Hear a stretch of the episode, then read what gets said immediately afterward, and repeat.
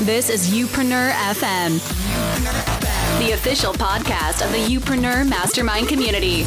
A place where no entrepreneur gets left behind in their pursuit of building a business they can be proud of. And now, and now, here's your host, serial entrepreneur and best-selling author, Chris Ducker. Chris Ducker. Well, hello and welcome to episode number 229 of Youpreneur FM. It's a real pleasure to have you with me today. And boy, boy, boy, boy, have I got a treat for you today. My very good friend Michael Bungay Stanier is in the house today, talking all about how to become a better coach. And actually, we kick off the conversation talking about self publishing. So, before we get into that conversation with Michael, just a quick reminder that tickets to the Youpreneur Summit are still on sale. Only just, however, we're getting very close to selling out. And although we have now gone past the super early bird pricing, uh, you've still got early bird pricing that you can grab a hold of before we increase the price one last time to our full ticket price. So if you want to come to London in November and spend a weekend with other savvy, smart entrepreneurs focusing on building a sustainable, long game, profitable business for them and the people that they want to serve, I really, really want to see you there. You can head over to youpreneursummit.com for more information to grab your ticket or to just drool over what has been called over and over and over again one of the most beautiful event landing pages that people have come across. So that's youpreneursummit.com, London, England, November 11 and 12. I want to see you there. So, on to my conversation with Michael. Um, we've only actually just recently got to know each other through a mutual friend. And I've got to say, I am so glad that Michael is now in my life. Genuinely. Not only is he a really, really nice guy, but he's super super smart as well. And um, his best selling book, The Coaching Habit Say Less, Ask More, and Change the Way You Lead Forever, has become a Wall Street Journal bestseller. He sold over a quarter of a million copies and he self published it. So if you want to skip the self publishing strategies and ideas that he put in place to sell that many copies of this book. Skip about 15 minutes from this point into the call, and then you'll get into all of the coaching know how and how to become a better coach, better consultant, better leader, that kind of stuff that we talk about in the majority of the call. However, if you're in the process of marketing your book or about to market it, or maybe just about to start writing your first or your next book, make sure you listen from this moment onwards because boy, does he share some golden nuggets. Here's myself and Michael. I know you're going to thoroughly enjoy the call. So, Michael, welcome to the show. So glad to be here, Chris. It's good to chat.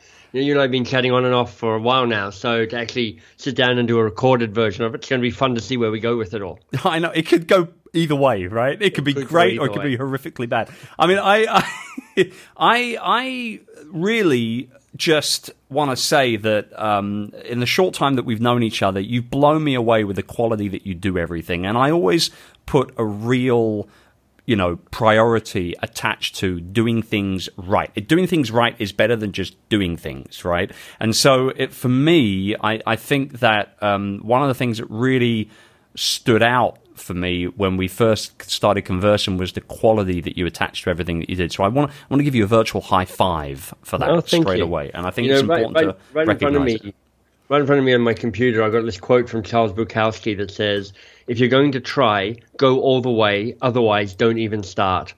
Yeah. And uh, it's there as a reminder because actually I'm I'm more wired as a dabbler, you know, kind of do a little bit and then go, oh, yeah, I kind of get it. That's good enough. Mm-hmm. And particularly in the world that we live in, where um, you know we, what we do is we create content and we create information and we try and create businesses and we try to be different. It's so easy to do it at an okay level now. You know, it's because of the way technology works and the world works. You can you can write an article, you can publish a book, you can do a video, you can even run a business, and you can do it okay. And almost against my nature, I've gone, look, if I'm going to do this, I've got to make it fantastic. I've got to give it. I've got to give it a nine out of ten or a ten out of ten, not a six out of ten. So I appreciate you saying that. Thank you. No, well, and and it's very well, uh, you know, recognised. I can tell that right now. And speaking of nine out of 10, 10 out of ten, let's kick this off, right? and I'm sure you won't mind me singing your praises any further. Um, you very kindly sent me a copy of your Wall Street Journal. It is it is Wall Street Journal best-selling book, right? That's right. Yeah. Okay, so Wall yep. Street Journal best-selling book, The Coaching Habit. Say less, ask more, and change the way you lead forever. You sent me a copy of this book. Now, you had told me prior to sending me the copy of the book that this was a self-published book that you'd sold a quarter million copies, uh, and that our very good mutual friend Michael Hyatt said that when he saw this he fell in love with the quality of the book as a self published book, which is pretty.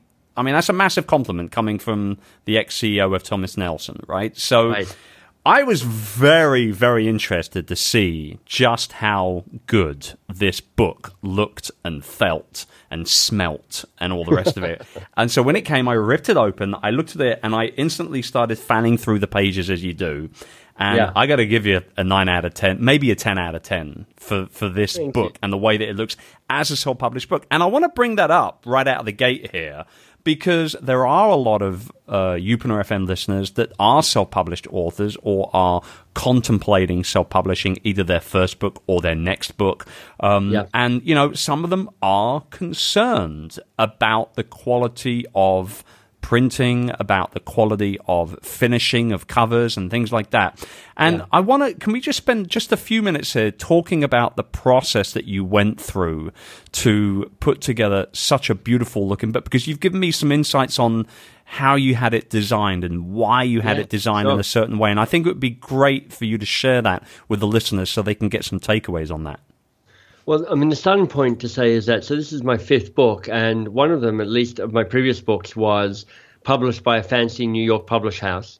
And I honestly thought this book was going to be published by them as well, but I spent three or four years pitching it to them in kind of increasingly desperate ways. I mean, I wrote three or four versions of this book, Chris, before I finally got to this version, mm-hmm. and they kept turning me down. They they didn't see it, and it finally got to a point at the end of. Uh, I guess at the end of 2014, where I said to them, look, you got a choice here. You either say yes to the vision of the book or you say no.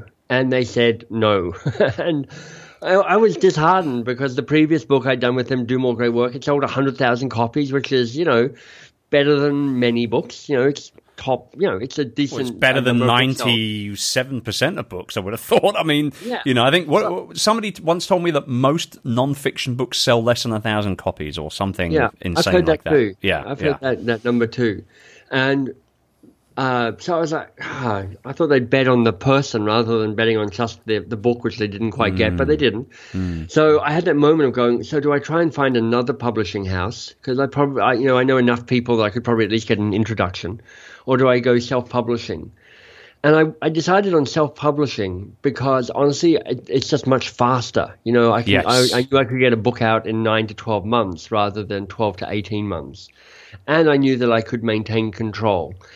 And I knew that doing self publishing brings in compromise, um, potentially, because there's just a bunch of things that as a self published publishing person, you just don't even know what to be looking for and Chris, the thing that made the most difference for me is I figured out what why I wanted to do this book.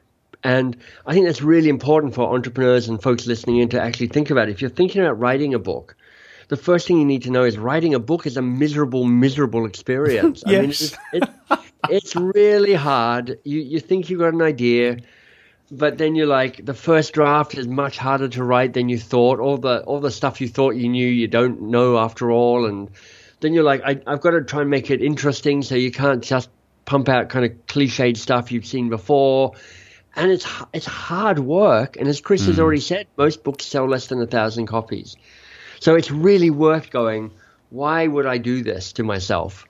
And what really helps for me as a starting point is this book fits into the ecosystem of my business. So my company is called Box of Crayons, and we're a training company. So we train 10 minute coaching so busy managers can build stronger teams and get better results. That's our little tagline. And I knew a couple of things. I knew that even if this book sold six copies out in the real world, it would be a um, condensation of my thoughts and my wisdom and my philosophy that we would be able to include in all the programs that we run. So I knew that I had the channel to get the book out into the world, regardless of how it did in the traditional sales channels. And secondly, I knew that the real purpose of the book, if everything went well, was as a business tool to make. Uh, well, it's one of the key purposes of the book was as a business tool to help people who buy training programs go, "This was a great book. I should look up Box of Crayons and see what they do." Right. So I knew that it had to have a certain caliber to it to, to make that work. So in my head, I was like, okay, in a perfect world, this is a book that shows up in an airport because that's where VPs of HR and VPs of L&D are always looking for the next new book. So it has to have a, a, look and a feel that this is a real book, not a slightly lower quality self published book. So I need to be able to invest in that higher quality stock and a heavier weight and a good designer and all of that. And I need it to be the right size and shape so that a woman can look at it because the majority of the people who buy our programs are women mm-hmm. and can go, you know what, I could I could put that into my purse so I can carry on that. I'm removing a barrier from them buying it. And when you open it, just as you've said, Chris, it's got lots of white space and a real design feel to it, so it feels welcoming rather than slightly intimidating. So people can go, oh, you know, actually, I can, I, I could read that. That's not too, I can read that. That look doesn't look too long or too hard or too scary. So, the the decision to self-publish, there's a there's a kind of backstory to it. Going, I've got a strategy, I've got a standard, I've got a commitment to it, which means that it's not going to work for me to go through some of the the, the normal self-publishing channels. Mm-hmm, now, mm-hmm. they can be fine, like Amazon and CreateSpace and, and Lulu.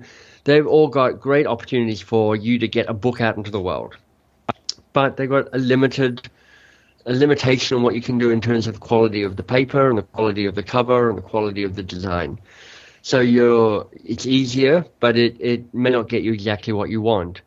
So for the folks listening in, this is a very long answer, Chris, I'm afraid, but the folks listening in. No, I love it. Keep going.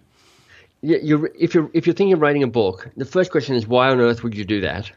yes. um, I'm I'm I'm really on on your side to say create create a point of view, create intellectual property that's yours, but remember that a book is just one way of getting it out into the world. It's not the only way. Secondly, if you are going to do a book, know why you're going to do it. You know, is it because you've got a book inside you and you don't care how many it sells, but you want to be able to tell your, your friends and your family and your wife, I've written the book. And you've given 150 of them away to people on Christmas present, and that's it, you're done. And that's an awesome reason to, to write a book and to self publish it. Mm-hmm, mm-hmm. But if you're looking to go, this is going to cement me as a thought leader, this is going to drive my business, if it's got that bigger role to play, then you might want to think about how do I lift the quality of it? How do I make this different from the other, you know, 8 billion books that get published every year? I love it. And I, and I, I, I, I think that the big thing for me with self-publishing, and I want to actually, let's just rewind for a second. So I like the idea that you say, like, you know, it doesn't necessarily have to be a book to get your message out there. And I, we've we've talked about that a lot on this show.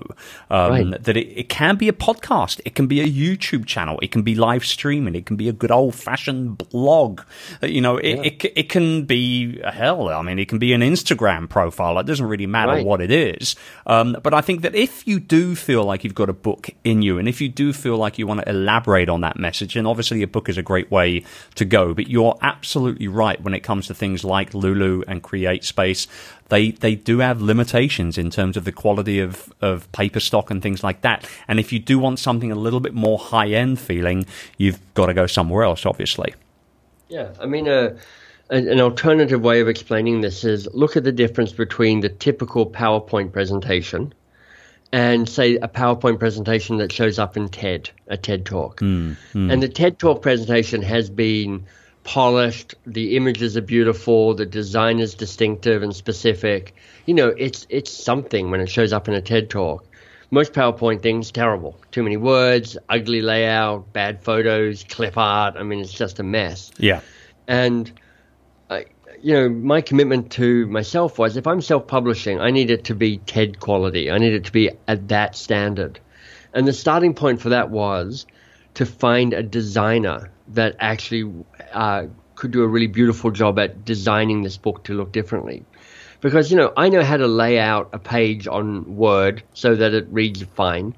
Um, I could have done a perfectly satisfactory job as doing the layout myself because, you know, it's not that hard to format a a Word document or whatever. Sure.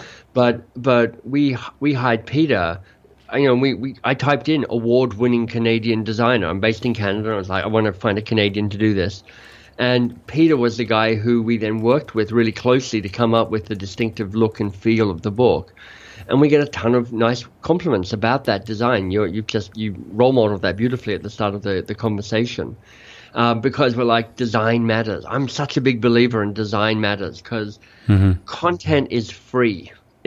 Anything that's ever been thought is available for free on Google at the moment. You know, you never have to pay for any single piece of content again if you didn't want to. But what design does is it makes content accessible and elegant and distinctive so that people may see old content in new eyes. And so people may associate old content with new ways of framing it or new thinking about it or associated with you. So I'm a big believer in going, look, if you don't have that strong design eye, find somebody who does mm. so they can elevate the work that you do. I love it. So, okay, let's let's talk about how you have sold then just very briefly the last part of when we're discussing the book here or, or the, the book itself um, yep. how have you sold a quarter million copies of the self-published book well there's there's a rabbit hole I'm enti- let's go right down it so the, the, it's fair to say, Chris, that this book has succeeded well beyond my expectations. Okay. I was, I was. What, what, you, what was the target? What was the target? You know, I didn't have a target, and I and I tell you why. Because I tried to do this, and and look for people who want a deeper dive into everything I did around this book. I I published an article about a month ago on a blog called Growth Lab. It's called How I Sold 180,000 Copies of My Book and Doubled the Revenue in My Business and it actually gives a lot of the marketing tactics and strategies that I'm about to talk about with Chris in, in a bit more depth. So if you want to Google that, you can you can certainly check that out. But part of that conversation, Chris, is what what what's my target? And I, honestly, I made up numbers. I went, I want to sell ten thousand, and I'm like, well, okay, ten thousand is good, but it's also, you know, it's not. I can I can do better than ten thousand. I want to sell fifty thousand wow, that's that's great. I'd love to sell fifty thousand, but what's the difference between saying I want to sell fifty thousand and in the end, I'm like, I just I'm just making numbers up here. I have right. no idea right. how many right. books I'm going to sell. And then it occurred to me, publishers have no idea how many books they're going to sell. That's why it's so hard to understand people's um, advances that they get because you get your advance based on basically how many books they think you're going to sell. Some people get enormous advances and some people don't. And honestly, most authors don't earn out their advances. What, what yes. that means is most publishers don't really know how many copies of the book they've just bought is actually going to sell. They're just guessing. So I'm hmm. like, okay. So I can't set a target on an outcome, but I can set a commitment to a process. And you know, this this is just one of those things that, in, if you can get this happening in life, uh, and I wish I could do it more often myself you can't really control the outcome. You can control the process. So I was, you know, my real commitment was twofold. One is to to like that Charles Bukowski quote I read at the start is like if I'm, if I'm going to do this, I'm going to go all in. Right. I'm not going to wimp out. I'm not going to go cheap. I'm not going to kind of dabble. I'm going to really show up and I'm going to market this. And the other commitment was I was going to market it for a year. Mm, okay, so I love this the long, the longer game approach to the launch because yeah. some people just they they're all about that first week or that first month or whatever the case may be, and then they take the foot right off the gas. Um, yeah, I love exhausted. that commitment. Yeah, well, they, exa- exactly, they are. You're absolutely right. It's very very tiring. So there's a game that you there's a game that gets played in in the book world, which is I want to hit a list. Because if I'm a Wall Street Journal bestseller or a New York Times bestseller, that elevates me. It gives me status. You, you, charge more if you're a speaker. You know, you, suddenly you're you must be super smart because you're a New York Times bestseller. And I went. There's not a hope in hell of me getting onto a list. It just isn't. You know, it's a self-published book.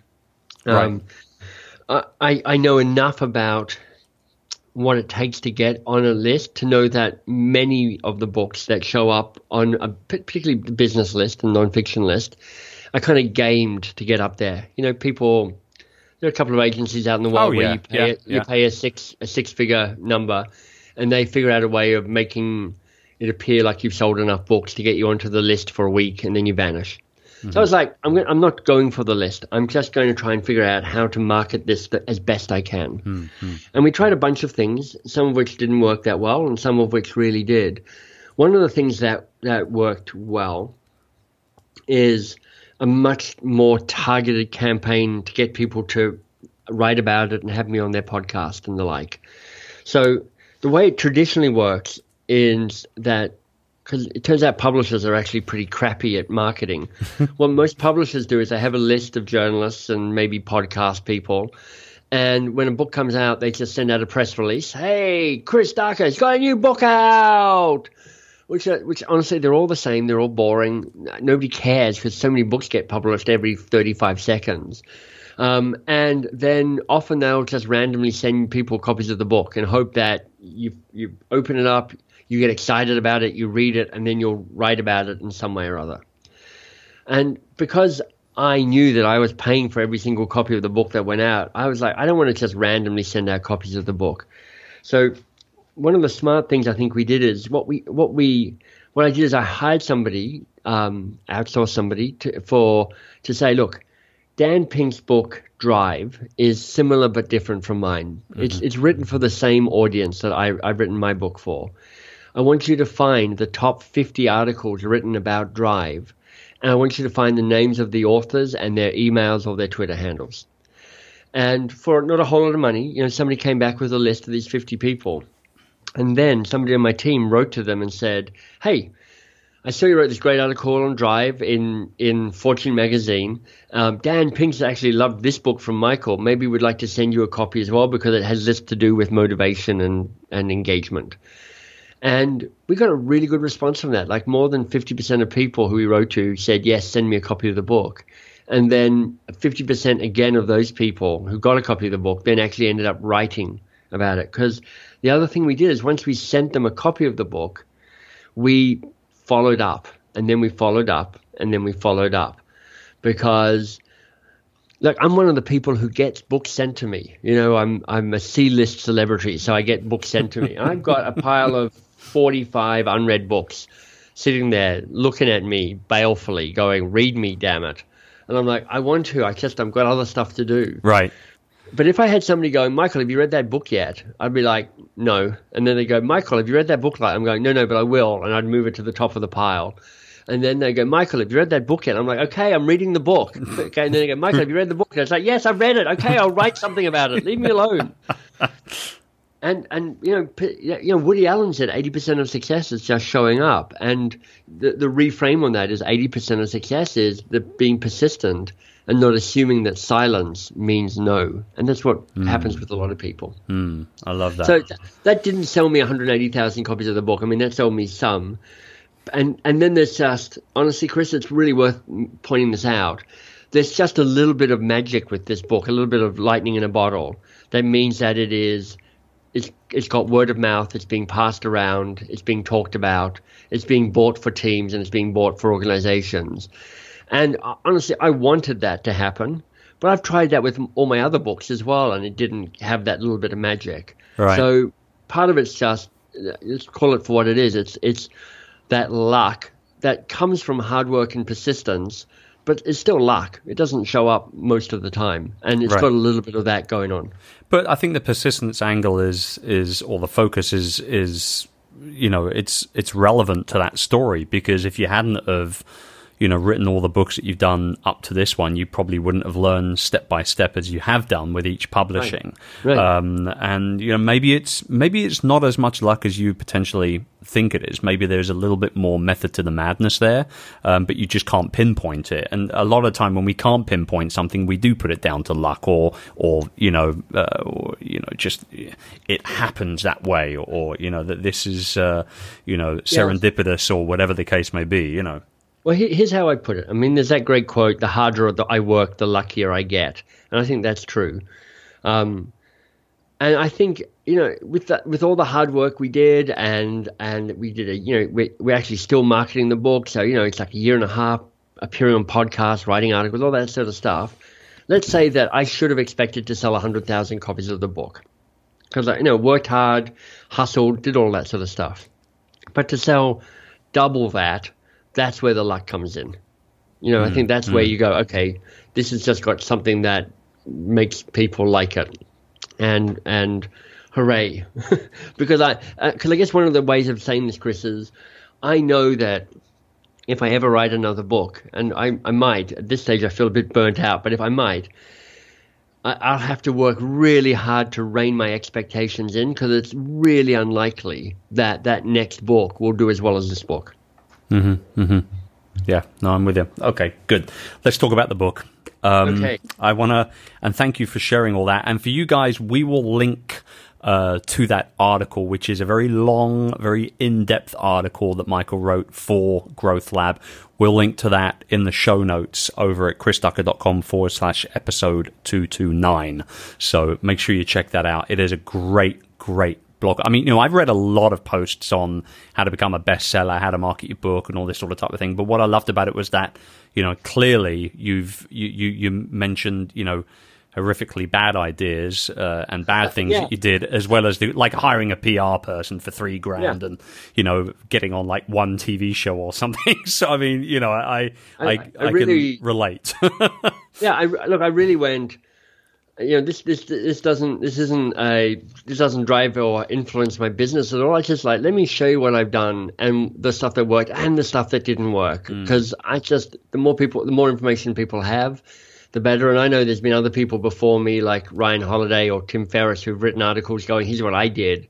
And just soaking all that up really helped me think about my marketing strategy as well. So I'm happy to share it. So thanks for passing on the news. Yeah, good stuff. All right. So let's talk about the book. I, I mean, you know, the coaching habit. Okay. So we're talking becoming a better coacher, becoming a better leader. Um, potentially changing the way that we we lead as coaches, consultants, experts, whatever you want to put on it. Maybe it's just as a blogger, as a podcaster. I mean, let's talk about just content creators in general. Um, yeah. There was a couple of things that really stood out to me, and you know, and, and I've been very honest with with Michael. Everybody, I haven't finished the entire book, but I have dived very solidly into it. Um, there was a couple of things that really, dude, this interview's done. No, if you yeah, can't read, read my book that I sent all the way to the Philippines. We're done here. I'm walking off stage. No, Look, I've got 45 books in a pile. um, at least I started it. No, no, and I, I am going to get through to finishing it without a doubt. If nothing else, just to continue to look at the gorgeous typesetting and all the rest of it. But I, I for me, there was a couple of things that did pop out. Um, yeah. And I wanted to, uh, I, I, wanted to kind of just deep dive on them a couple of things. So I think the first thing is like how do we actually build? How do you start to build a habit or a new habit or tweak a current habit? Because it all begins with this at the end of the day, right? Yeah, yeah. So that's the perfect place to start. And one of the ways I wanted this book to be different from other coaching books was a lot of other coaching books kind of spend a whole bunch of time explaining what coaching is and why it's really good. Hmm. And I'm like, I'm not going to do that. If people are picking this book up, they probably understand that coaching is worthwhile. So, boom, let's just get into it. And the work that I do at Box of Crayons is about trying to get people to change their behavior. So we say, look, we're not really trying to turn people into coaches. We want people to be more coach like and by that we mean can you stay curious a little bit longer? And can you rush to action and advice giving a little bit more slowly? And what that immediately says is a couple of things. One is look, this isn't about a profession or a formal designation, it's about how you show up. This is kind of P2P stuff, to use a, a Chris Ducker term. Mm-hmm. you know, it's like, how do I build relationships with other people?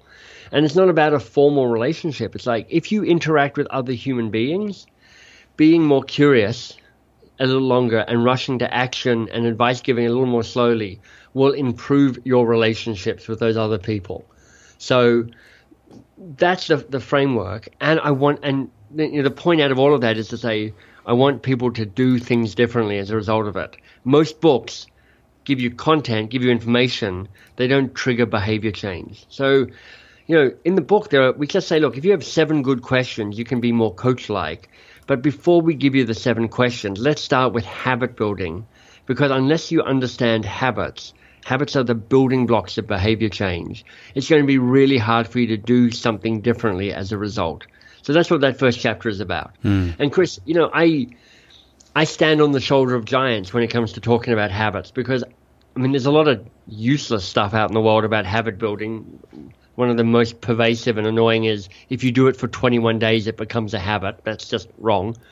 But there are lots of good stuff out there as well, like um, Charles Duhigg and The Power of Habit, or BJ Fogg, that's with two G's on the end, and tinyhabits.com, or Leo Babauta of Zen Habits. There's a lot of people who've written smart stuff about habit building.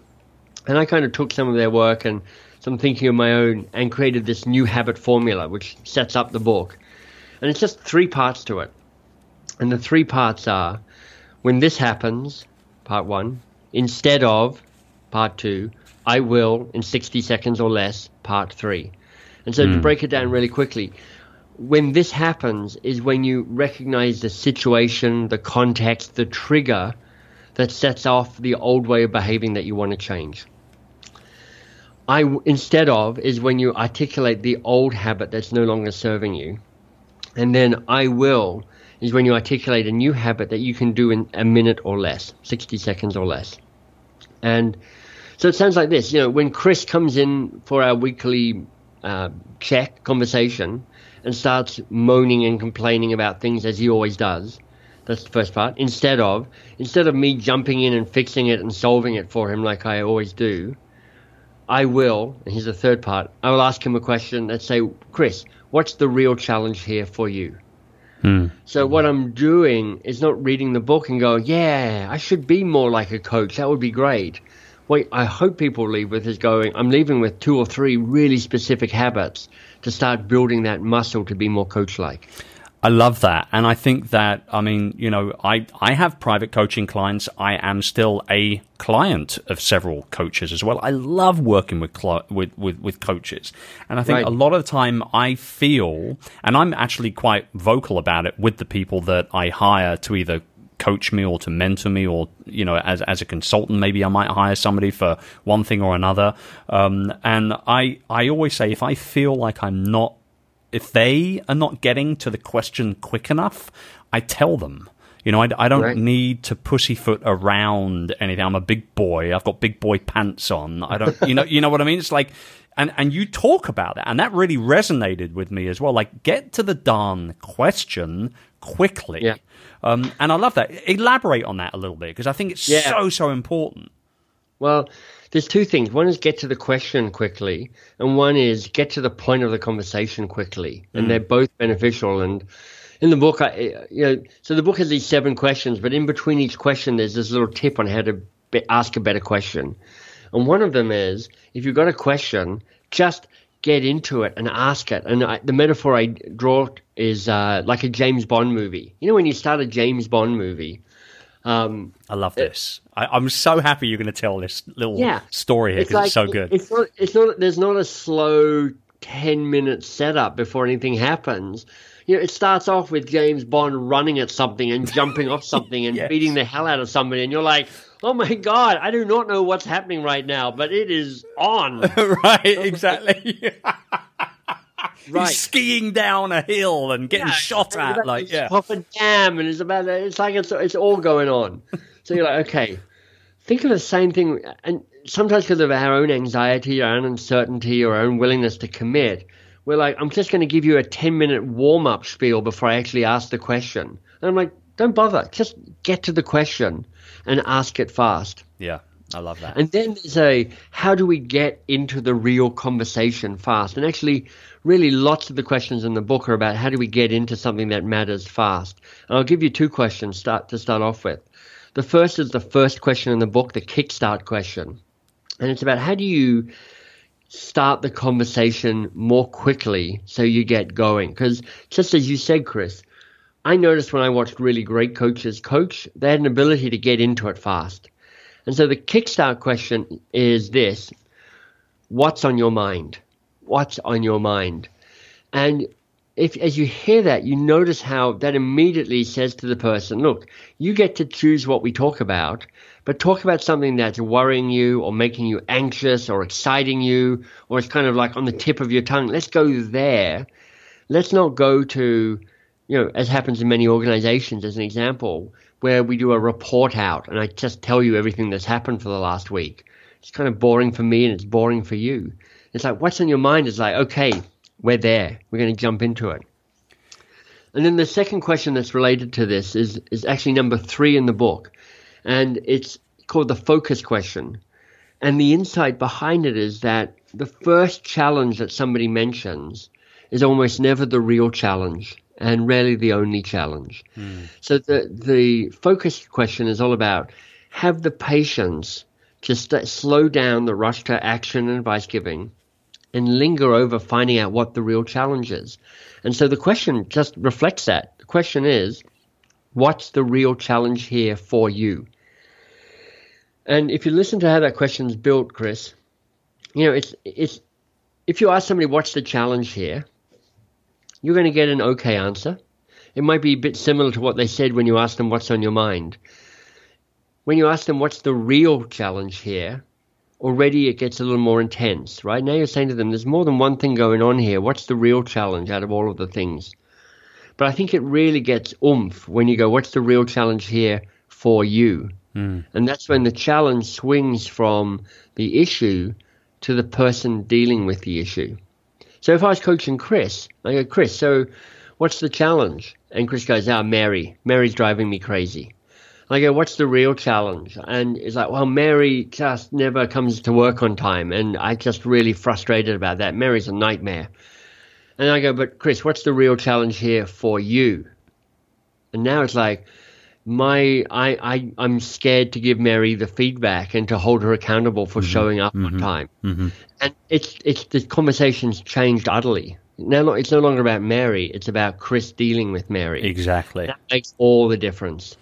Let me ask you this though. I mean, and, and, and I've coached people myself in my own businesses. I've got 400 plus people working for me at any time throughout the course of the year. Um, I have sometimes felt I guess probably the the right word would be resistance um, when I have you know started to work with somebody or started to mentor or coach somebody within the business particularly managers who might have been doing things in a certain way for a while.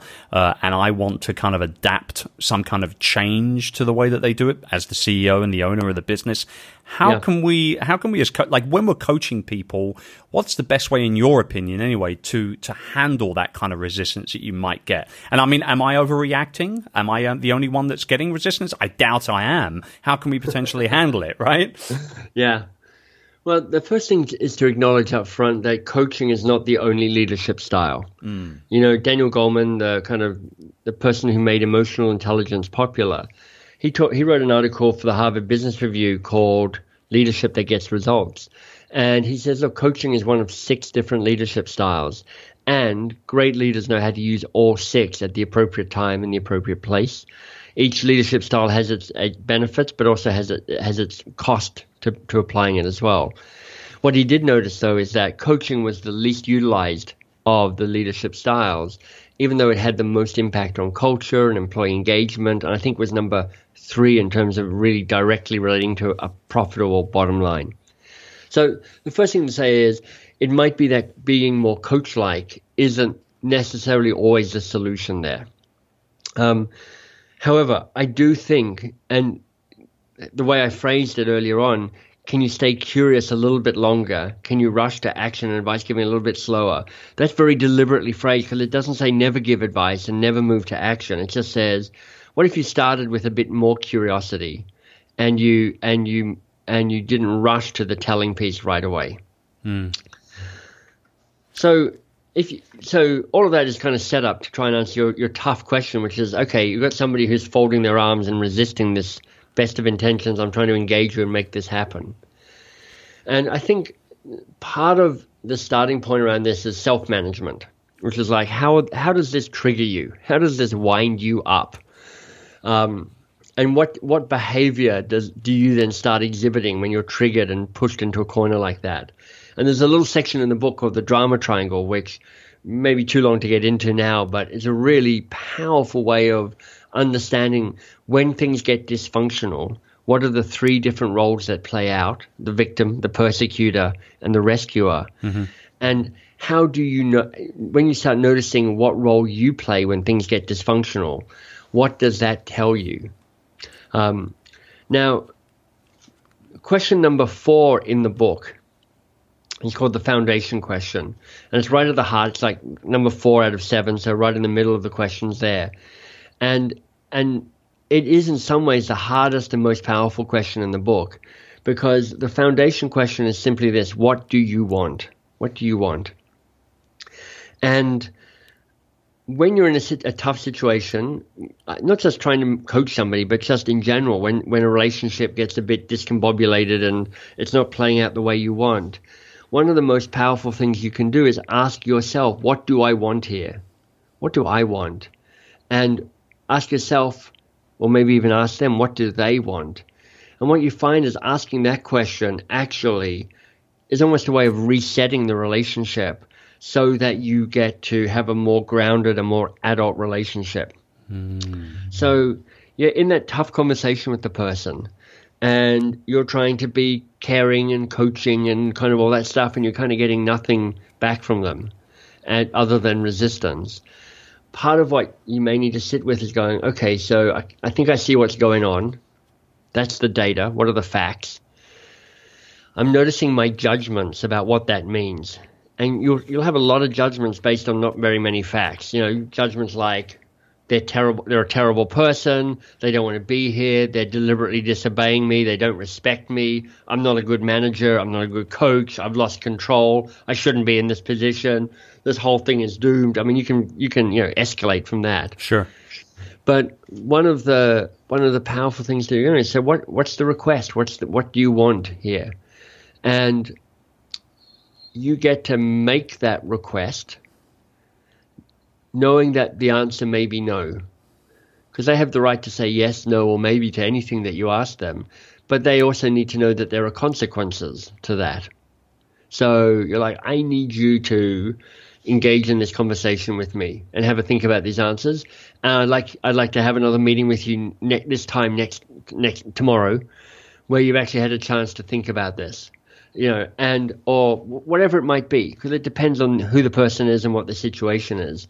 But part of it for me is go sitting down and being grounded enough to ask yourself, what do I want, and what might they want, and what does that tell me about how this conversation might go? I think you know, for me, uh, the way I look at things as well. I mean, I, I don't know how you feel as a a coach of coaches, right? But the way I look at, uh, at, coaching and, and whether it be working with clients at an arm's length, you know, paying clients, whether it be working with my employees or my teams, for me, I try and focus the large majority of my of my coaching and mentoring around improvement and and and growth of what they're doing, how they're doing it, why they're doing it, where they're going to be three years, five years from now. Um, and I yep. kind of I, I I remember reading something early on in the book where you talked about sort of getting people to think in that way rather than just sort of getting to solve the problem or take care of the yeah. problem or whatever it was. And I, I remember that and that that kind of that kind of jumped out at me because I think that's so very, very important. A lot of people just want to sort of try and solve the problem when yeah. they hire a coach, but often the problem is so deeply rooted that they, they kind of they have to think about growing and improving and, yeah, and getting better. You know what I mean? I do. So the language in the book is the difference between coaching for performance and coaching for development. And coaching for performance is getting the thing done. And the metaphor we use is it's like a fire. You know, you got a fire, you got to put it out, or you got to build it up, or you got to feed it, whatever, whatever you need to do. Um, and and our our lives are really driven by those fires. You know, sort the fire out. But coaching for development is when you focus on the person who's dealing with the fire. So the person who has to put it out or build it up, and you're helping them not only deal with the fire, but learn as they deal with the fire. Excuse me. So that kind of comes back to that uh, conversation we're having before about what's the real challenge and what's the real challenge here for you. What's the challenge is a coaching for performance conversation. Because mm. it's like, what needs to be fixed?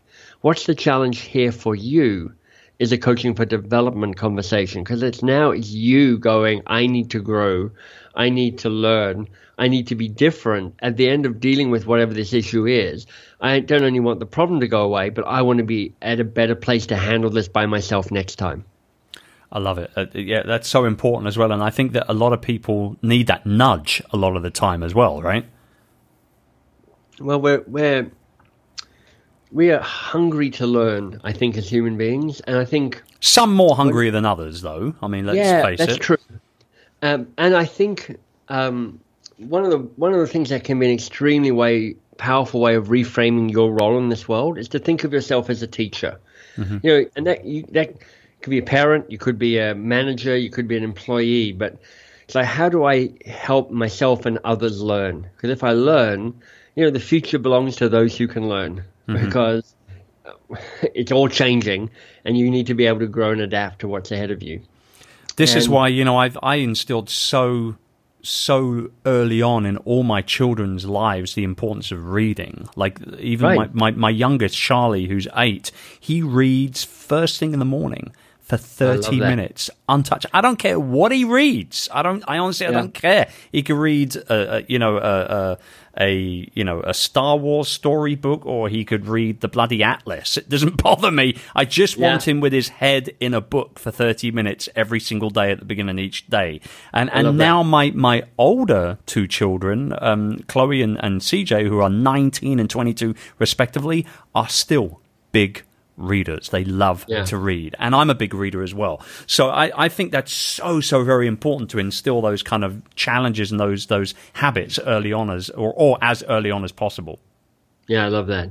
I mean, reading gives you, I think, particularly reading fiction, gives you an amazing ability for empathy. Mm. And through empathy comes emotional intelligence, which is my perspective isn't the only perspective in the world.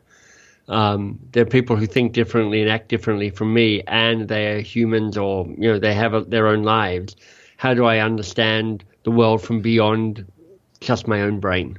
You know, it's funny uh, you say that though. I'm I'm not a big fiction reader. I can't actually remember the last time I read a pure fiction book. Like I love right. autobiographies.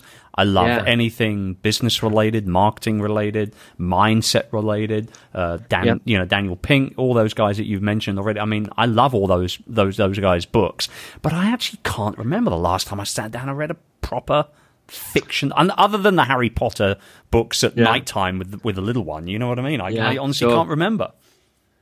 Well, well, I mean, it, get you know, drink from the well that nourishes you. Mm. so yeah, yeah. for me, I, have always been a reader of fiction as well as nonfiction. My wife is uh, was actually trained as a, a, a young adult librarian, so I, I, I did a master's degree in literature. So I have this eclectic reading background, which is I love the business books, I love the science books, but I love, you know, kids books as well. So, um, but to your point, it's like doesn't really matter. Get a book and read it because right. it's going to open up a new world for you. Couldn't agree more. So I, I want to wrap this up actually. And, and obviously, guys, if you haven't figured this out already, you've got to buy the bloody book. You really do. It's that good. But I, I want to finish this up on the importance of listening.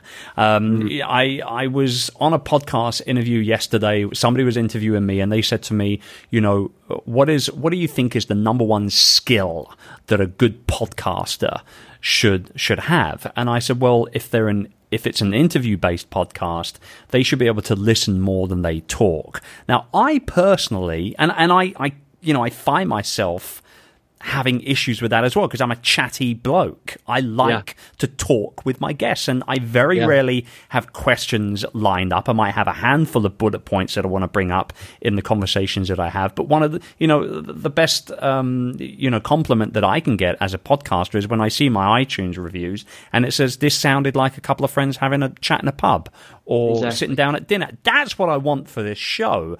But yeah. there have been shows where it's been very kind of rigid Q and A type shows, but the the host does waffle on over and over. And here I am doing it right now, but you, you you see where I'm coming at. It's like I think that also as coaches, listening becomes probably one of the most important skills, as well as asking great questions. Obviously, what says Michael on on the importance of, of of listening and and honing that skill in? Uh, I'm I'm sorry, I drifted off. what, what, what, what, were you saying? Yeah. Um, yeah, I think it's too far. I mean, there's uh, on the podcast thing. You know, there's nothing that drives me crazier is if you're you're being interviewed by somebody and they ask a question, and you give a you, you give your best to go at a thoughtful answer, and then they completely disengage. They don't engage with that answer at all. They just go, "Okay, here's my mm-hmm. next question." Mm-hmm, and you're like, mm-hmm. "Okay, this is no longer a conversation. This is just a random." Random list of answers and it, it, makes for a much less satisfying experience for everybody involved i think except for the person asking the questions who feels in control it, as a look forget about the coaching thing let's just talk about being human and interacting with other humans um, there's there's three levels that go on. One is I'm actively not listening to you. Somebody's talking to right. you, and you're like, mm-hmm, yeah, mm-hmm, I'm t- yeah, I'm doing my email, but yep, I'm sure, yep, I know how to grunt in the right uh, moments, make it sound like I'm listening, and you're like, Oh, and I, and I, find myself doing this more than I would care to admit. I'm like, oh man, I, I failed to hear a single thing that was said in that conversation. I just pretended to be there. Right, and you're there kind of like, you know, nodding and all that sort of type right. of thing, right? Yeah. yeah. yeah. The, the, wheel is spinning, but the hamster is dead, as somebody once said. um, then I, I do think there's a, another level of listening, which you are actually listening, but the, the, the what's getting in the way is the internal chatter in the head where you're like, what are they saying? What should I ask? What should I be doing? And then you get distracted about your life. You know, wait a sec, what's that noise? Did I take the chicken out to defrost it for dinner? You know, you're, you're, you've heard most of the conversation, but part of your attention's actually been on your own stuff and what's going on in your own head. And occasionally you get the luxury of somebody who's able to show up and give you their full attention. Mm-hmm, mm-hmm. And so, what a gift! You know, they gave me their full attention attention is a precious commodity these days, and they gave it to me. They gave me their full attention. That is pretty amazing. And you feel it. You feel it when they're like, no, this person is just with me and present with me, engaged with me. And it feels pretty awesome when you're on the receiving end of that. And what's great for everybody listening to us now is you have the capacity to to do that. You know, turn your body to face them. You know, don't worry about what your role is in this conversation. You don't have to have the answer. You don't have to have the question. You don't have to be the smart one. You get to just kind of witness and be present and listen to that person. And it's going to be a nourishing conversation for both of you. That is so good. All right, I love this stuff. I got to finish the book, evidently. Um, I, I, think I'm up to about a hundred. I'm, I'm, up, I'm not too far away. I'm about a one one fifty or something like that. All oh, right. Look, to, to, people listening, I'll just say the book is a fast read. I mean, I my goal in writing it. This is another design decision. Was what's the shortest book I could write that would still be useful? Because mm. too many business books are kind of bloated and full of filler and you know tedious stuff. I'm like. This is as lean a book as I could make it. It's like one percent body fat, so it's a fast it's a fast read, and people have actually said it's a funny read as well. So you might actually laugh a bit. No, it is. It's it's very amusing at certain parts as well. I, and I and I'm genuinely going to sit down this weekend and finish it off. Um, Michael, it, it's an absolute pleasure to have you on the show. I want you to come back again at some point. I oh, don't yeah, know. I, I, I, I, I, don't know what we're going to talk about, but it's going to be great regardless. um, for you guys that are tuning in, obviously, if you want to find out a little bit more about Michael and the book and all the rest of it, head over to the show note page, chrisducker.com forward slash episode 229. Title of the book again is The Coaching Habit. Say less, ask more, and change the way you lead forever. It's available on Amazon and everywhere else, um, especially at airports. Am I right, Michael? You're right. You read it. You got it. um, thanks for coming on the show, man. It was really good. Man, it's a pleasure. Thanks for having me. All right, for you guys, we'll be back at you again next week, where oh, I've got a real treat for you. Just me rambling on solo show coming your way uh, next week. I'm going to be talking about how to become more productive as a personal brand entrepreneur. I know you're going to love it. I'll see you then. Until take take good care. Bye bye for now. It's the idea of an entrepreneurial community where you get to learn from the best in the business, as well as rub shoulders, gain support, have access to immediate feedback, as well as nonstop accountability from your peers, is something that excites you. Then visit youpreneur.com for more information and to get started on building a business you can truly be proud of today. Today. That's youpreneur.com. We'll see you on the inside.